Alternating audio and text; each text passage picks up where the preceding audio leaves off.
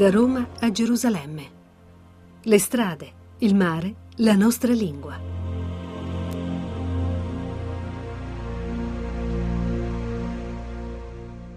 Un saluto da Sergio Valsania e da Loredana Cornero. sempre da Gerusalemme che continuiamo da bravi pellegrini a esplorare cercando ogni, ogni, particolare e comunque anche ognuna delle, delle grandi e meravigliose cose che, che ci sono qui in città nella città vecchia e anche nella città nuova. Per quello riguarda la città vecchia, questa mattina ci siamo alzati abbastanza presto e abbiamo cercato di essere sul posto a un'ora fra prima delle nove, insomma, perché poi comincia a fare sempre più caldo, questa è una stagione calda e Gerusalemme ha questa caratteristica della grande escursione termica, per cui di giorno si arriva penso 34-35 gradi e poi per fortuna però di sera e di notte comincia a fare veramente fresco. E il nostro primo obiettivo è stato la, la spianata del Tempio, ovvero una, una zona della parte arabo-musulmana della città che è di, di, grandissima tradizione perché è il luogo dove si trovava il, il grande tempio eh, ricostruito da Erode e, e, e, poi distrutto dai romani, eh, però i romani hanno distrutto il tempio ma hanno lasciato questa grandissima spianata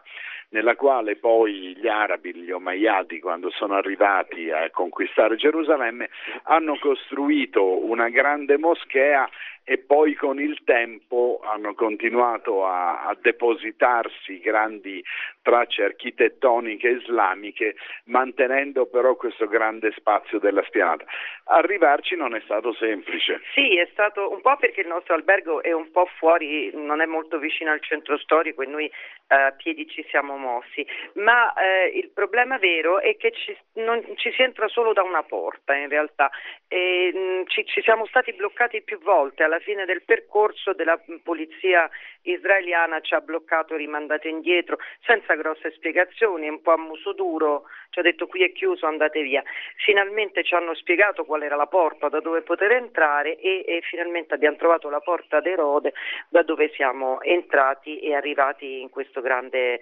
spianata delle moschee, che è veramente impressionante, a parte la meraviglia e la grandiosità, ma c'è questa moschea centrale che con questa cupola dorata che è la cupola della roccia, che è un edificio imponente, impressionante per la sua grandezza e per la sua bellezza, veramente. Tutto coperto di piastrelle, completamente di, di, di piastrelle di maiolica, con questa grandissima cupola eh, color d'oro, poi non so di che materiale sia, però che sembra proprio dorata, che risplende sotto il sole che è la, la terza eh, moschea per importanza nel, nella gerarchia delle moschee islamiche, perché eh, Gerusalemme è una città santa islamica. Eh, la, la ragione per la quale è una città santa è che attraverso Gerusalemme Maometto è stato chiamato alla, alla, visione del paradiso, però in qualche modo anche per l'Islam è Gerusalemme il luogo collegato più direttamente con l'aldilà, col cielo, col paradiso e quindi eh, al momento dell'occupazione araba hanno voluto gli, gli Omayyadi, i califi Omayyadi hanno voluto segnare il terreno della città con questa, eh, con questa architettura imponente. Adesso c'è anche un un'altra moschea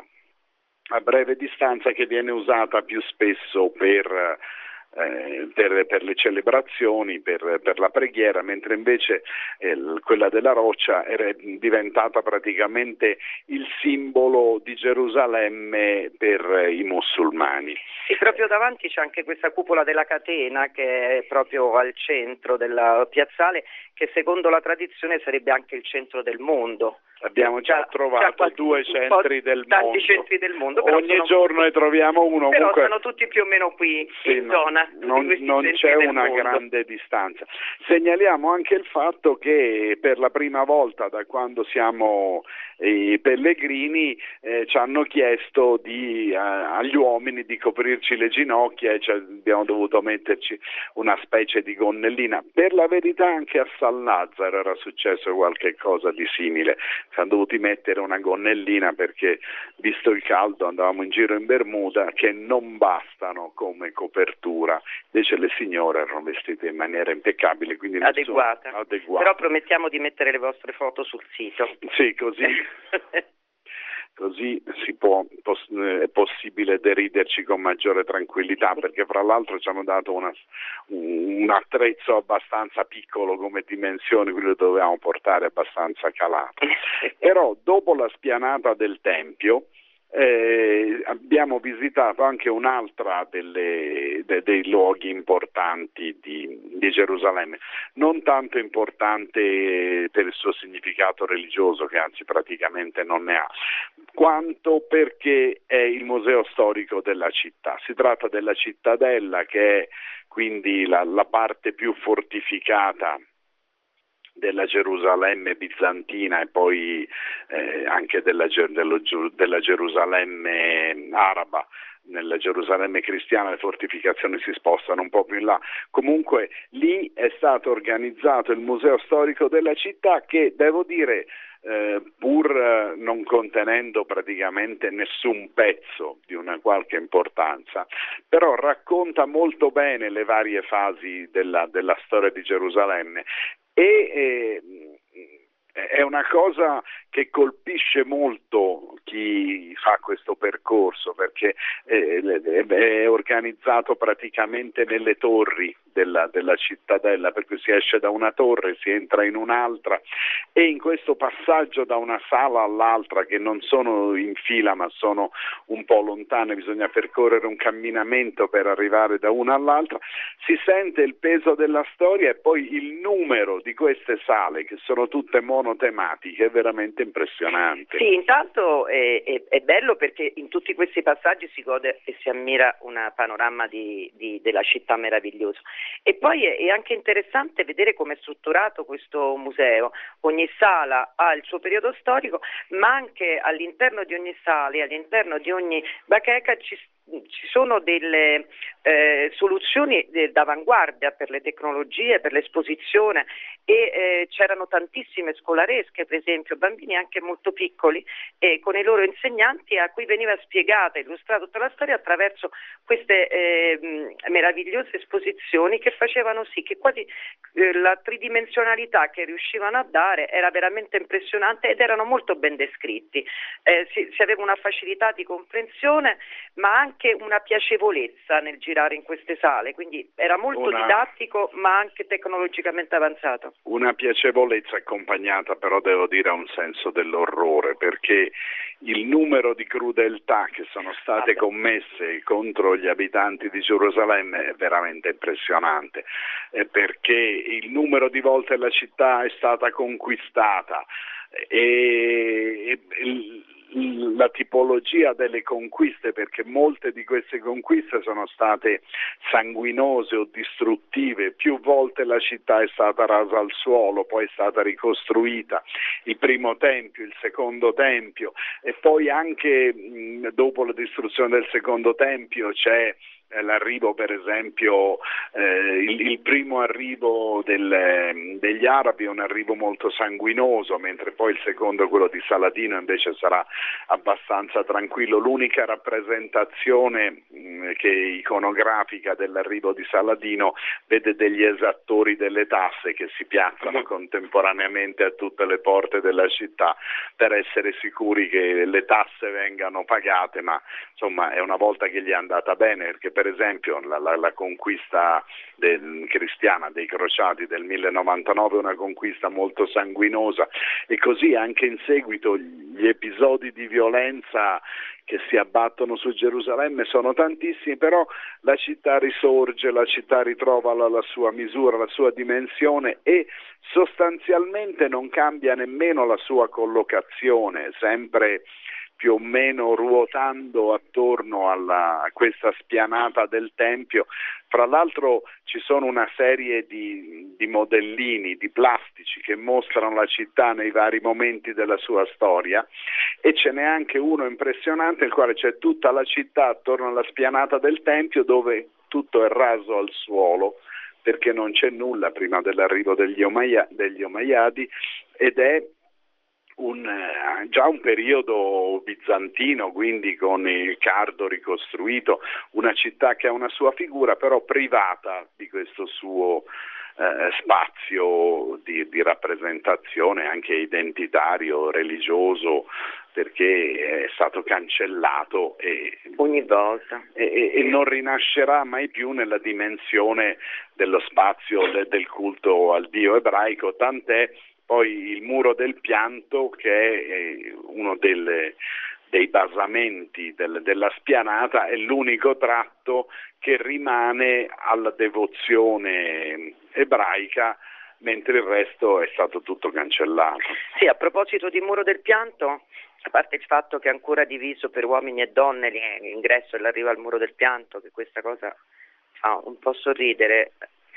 Vorrei ricordare che l'altro muro che abbiamo visto ieri sera e quello è veramente un altro muro del pianto perché è un muro che veramente fa piangere uh, all'incontro. Eh, siamo stati ospiti in maniera felice, proprio eccellente, un, nel convento dei passionisti che sta un po' distante dal centro della città in una meravigliosa collina da cui si vede un bellissimo panorama della città, ma eh, esattamente al confine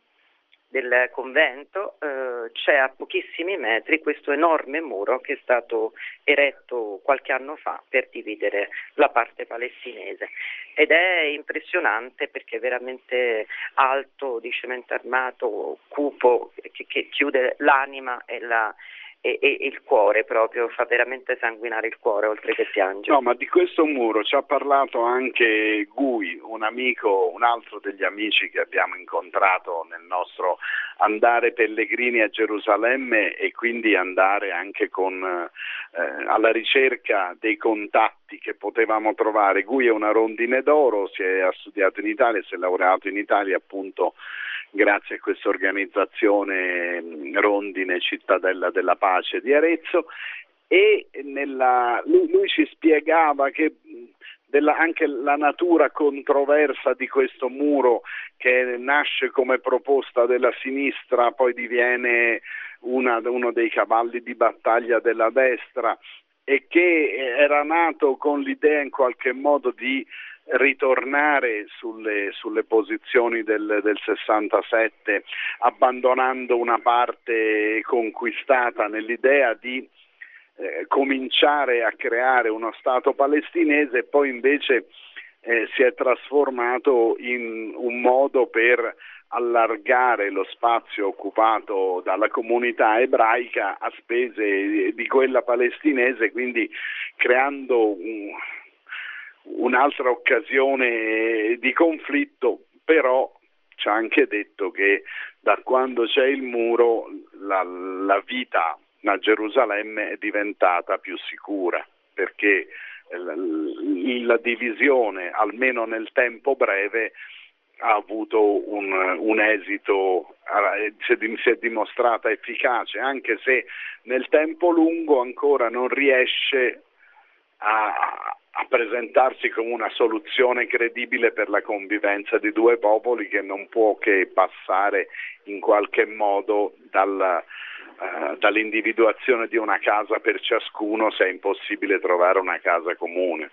Sì, bisognerebbe sentire anche e una, un giovane dall'altra parte eh, del muro che cosa ne può pensare, o per esempio le madri comboniane come abbiamo visto ieri che vicine di casa, di convento dei padri passionisti hanno deciso di avere una postazione al di là del muro per restare a lavorare nella zona palestinese e devono percorrere 20 chilometri per arrivare nell'altra parte, nella zona palestinese, anche se in linea d'aria sarà sì e no 200 metri la distanza, per arrivare al primo checkpoint devono fare 20 km per poter entrare. Ma la cosa che mi è mh, interessato tanto dell'incontro con lui oggi è stato che ci ha fatto vedere una Gerusalemme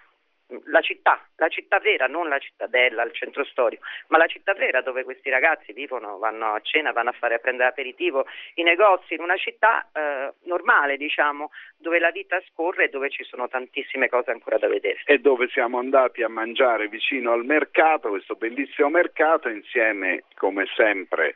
a Giovanna Savignano e a Maurizio Lepri, purtroppo senza Francesco Anzalone che è sempre a Roma e provvede a mandare in onda questi programmi.